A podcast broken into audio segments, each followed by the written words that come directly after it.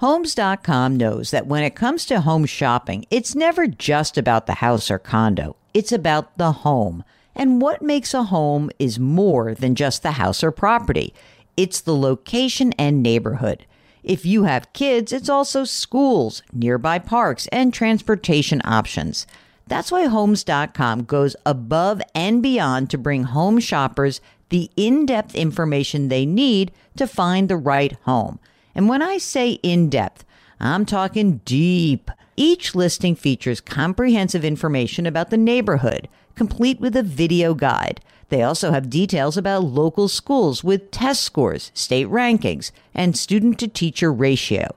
They even have an agent directory with the sales history of each agent. So when it comes to finding a home, not just a house, this is everything you need to know all in one place.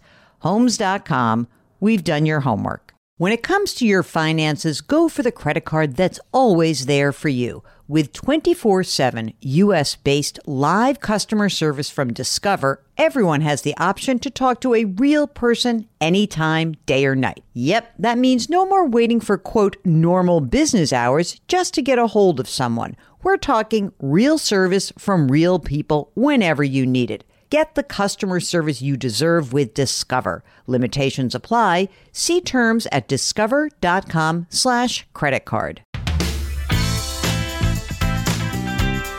Welcome to the Jill on Money podcast. It is Monday, September 13th. And uh, this is really the first week. This is it because – you know, Mark, we had all a lot of schools were closed for Rosh Hashanah last week, and a lot of people were still kind of back and forth. And so now we have it. This is it. This is the beginning of the the fall, as far as I'm concerned. In fact, I may stop wearing white on the air until I can wear my winter white. Are you okay with that, Mark? Like just kind of moving into fall right now? Yeah, the color transition is uh, in full effect. Yeah, full full effect of color, and we're going to make that happen. Um, I'm very excited to have uh, this next person on the air with us, and the reason why is that we're going to do my very unofficial polling question, and you'll hear what that question is in just a second. But this program is not about the question I'm going to ask. It is about you and your financial life and your financial priorities. If you would like to join us on the air, all you need to do is send us your financial question. Anything, really, can be anything. Ask Jill at jillonmoney.com. That is our email address. Or if you are on our website, if you're on the jillonmoney.com website, there's a contact button. It's in the upper right hand corner. And you will be able to basically write your question, but then say, I want to come on the air. Why is that important? Because it's better. It's better. Mark, I, I mean, I listen to the show all the time, and sometimes I just laugh about the interactions because it's so much better to hear what's going on in someone's voice, right? Instead of just me guessing about it. So give the pitch uh, of why we need you on the air. For me, it's all about hearing the callers. Not no offense, Joe. I love when you answer questions and I love when you ask me my input, but I'd much rather hear you engage with the caller. Now, next, let's get to what the matter at hand is. We have on the line Marie from Philadelphia. Marie, are you ready for the most important question that I'm going to ask you that has nothing to do with your money? I'm ready. Philadelphia, best cheesesteak. Go on the record right now, Marie, and take down and pump up whichever Philadelphia cheesesteak purveyor is your favorite. Uh, I'm going to have to go with John's Pork in South Philly. That's exciting. I've never heard of that one, Mark. I, we've had Jim's and Geno's, and what's the other one? There's one other one, but John's Pork. All right. I'm all in. My nephew just moved to Philadelphia, so I'm really only planning a trip there to eat. What brings you to our airwaves today? What can we help you out with? So, thank you for having me. I'm super excited. Um, I have a question about uh, my husband and I own a rental property, which we used to live in.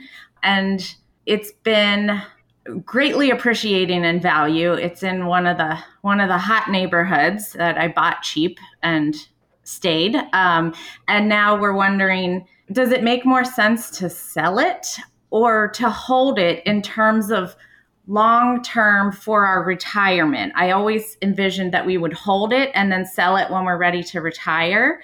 But now in this market, I'm wondering maybe that doesn't make sense. You know, and I feel like we're a little bit behind in our savings for retirement. So I want to make sure we make the right decision as I feel like this could be like a make or break for us. I got you. Well, let's not put the pressure on too much here. Let's let's not do that. Marie, how old are you?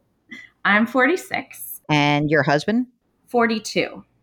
Do you guys have kids? No. Okay. So let's go and do um, a little bit of sort of basic financial planning to get started here. Tell me um, about how much money you guys earn together. We are in a weird situation right now because of the pandemic. Um, we're currently making about 140 together, but we used to make about 200. Our industry, we are in the the event and food industry, so oh, we brother, real hard. Um, mm. And as managers, we're both directors in the company, so we used to make closer to 200 um, with profit share. Profit share is indefinitely off the table. So you guys work for the same company?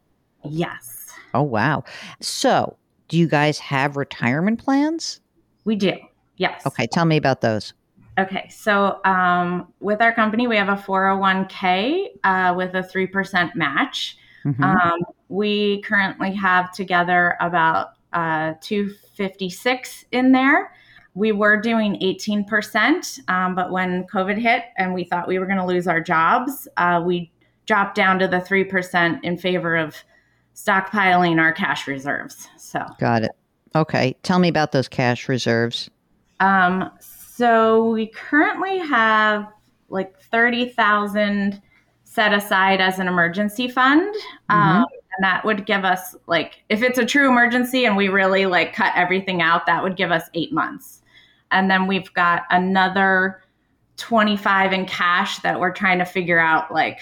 I think we're going to invest it in an index fund so you both work for the same company and i'm going to go to disaster moment yeah. for a second let's just mm-hmm. contemplate the company goes broke you both lose your jobs at the same time yeah um, are you sure that you really that 30000 should we not just say like let's keep 50 grand in cash and make that beef that up to like a year i definitely can and have thought to do that i was wavering back right. and forth I mean, unless you told me that, like, oh my God, we could totally get each get both get jobs, you know. But you're in the same the industry. It's not just your company; it's the industry that's going to be tough for you guys. So I think let's not invest any of that just yet. So let's let's move on now. Any other investment or um, uh, Roth IRAs? Any other accounts that I need to know about? Um, so I have a Roth that has ten thousand in it my husband had never set one up. We were talking about starting that with the extra money we have sitting around. And I have an IRA that has about 50,000 in it. Mm-hmm. And then we have uh, some investments that are worth about 40,000. Where are those? I have some money in VTI at Vanguard and I have about 8,000 in there and then I have in the Dodge and Cox stock fund, I have mm-hmm. about 30,000 in there. Hmm. Okay. Um, and you handle this yourselves? Yes. Okay, good. Um, now tell me about the house you live in now, not the rental property yet. Your primary residence is worth how much money? Uh, I would say it's worth about 425 right now. And what is the outstanding mortgage balance? The mortgage balance on this house is 160.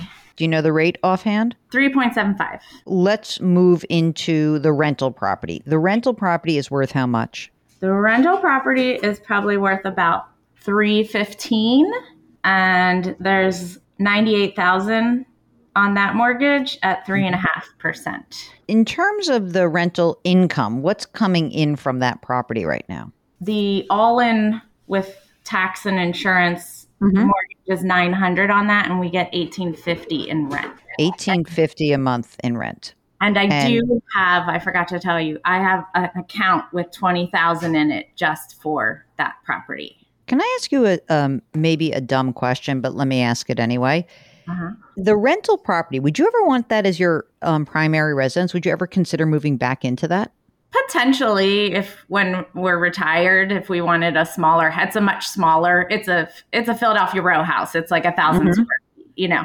But you're in other words, if I said to you right now, you know, you guys are at risk in this industry, you're making less money, you know what you should do? Instead of selling the rental property, you should do it the other way. Sell your primary residence and move into the rental property. Would that be horrible for you? We wouldn't love it. It's, Okay. We we felt like it was too small for us. All right. So you right now are clearing on the rental property. Let's call it about a thousand dollars a month, right? Mhm. Uh, you know, with net of everything. Is it pretty well rented? In other words, it's not it's not a pain in the neck or anything. No, it rents very easily because it's a super hip, popular neighborhood. Mhm. Um, and the renters that we have in there have been in there for like three years now, and they're a dream.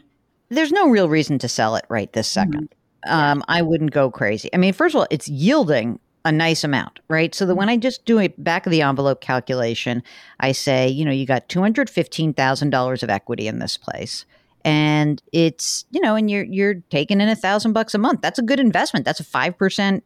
Pretty easy peasy. Let's not worry about it.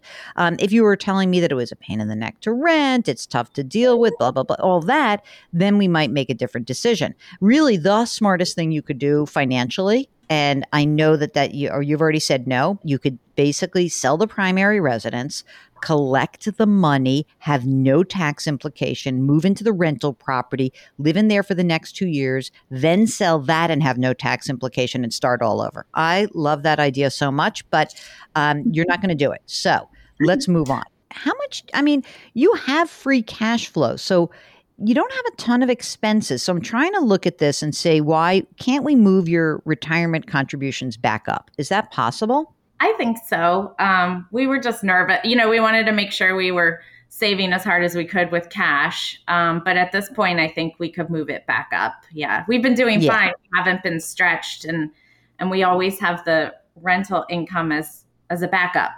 If we Yeah, I mean, I would just, I exactly, and and and what I really would be clear about is uh, a few things. Number one, at this point, I think that that really you don't have to worry about selling the rental property. You do need to start putting more money back into your 401ks.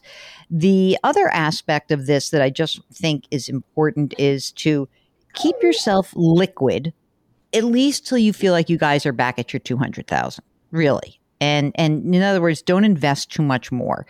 If you feel like you can manage it, maybe instead of your um, uh, instead of you guys maxing out your retirement accounts i do think that you know just because your income is down that maybe you should both do roth ira contributions and whatever you can then put in beyond that you know then put that into the 401k so can you maybe what you should say is like the money that is you know rental property money that thousand dollars a month is essentially what we're both going to use to fund our roth iras and then on the existing salaries, you just put the money in the 401k that your cash flow allows after that. I think that that's pretty much it.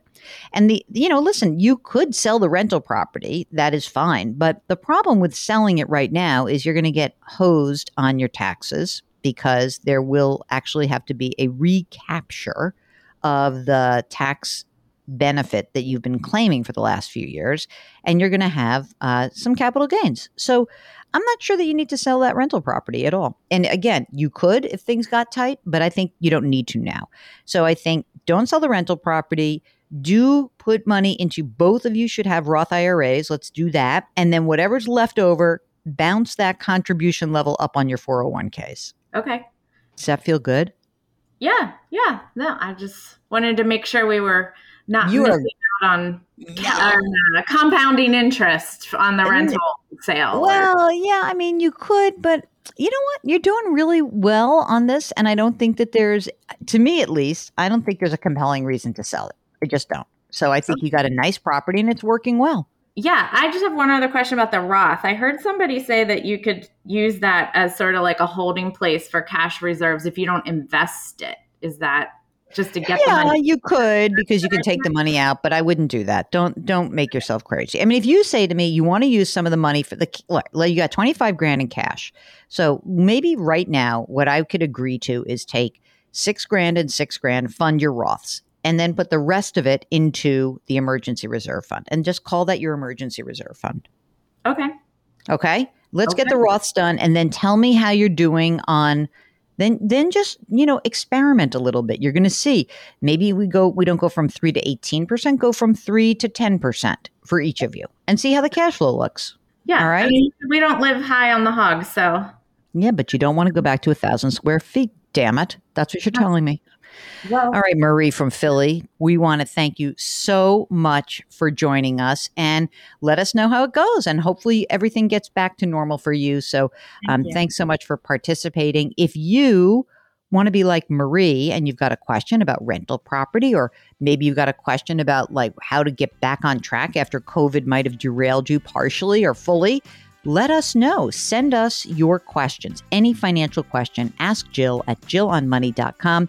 Or if you're on the website, jillonmoney.com, which you have bookmarked because you know you want that contact button, then you can just send us a note directly from that place.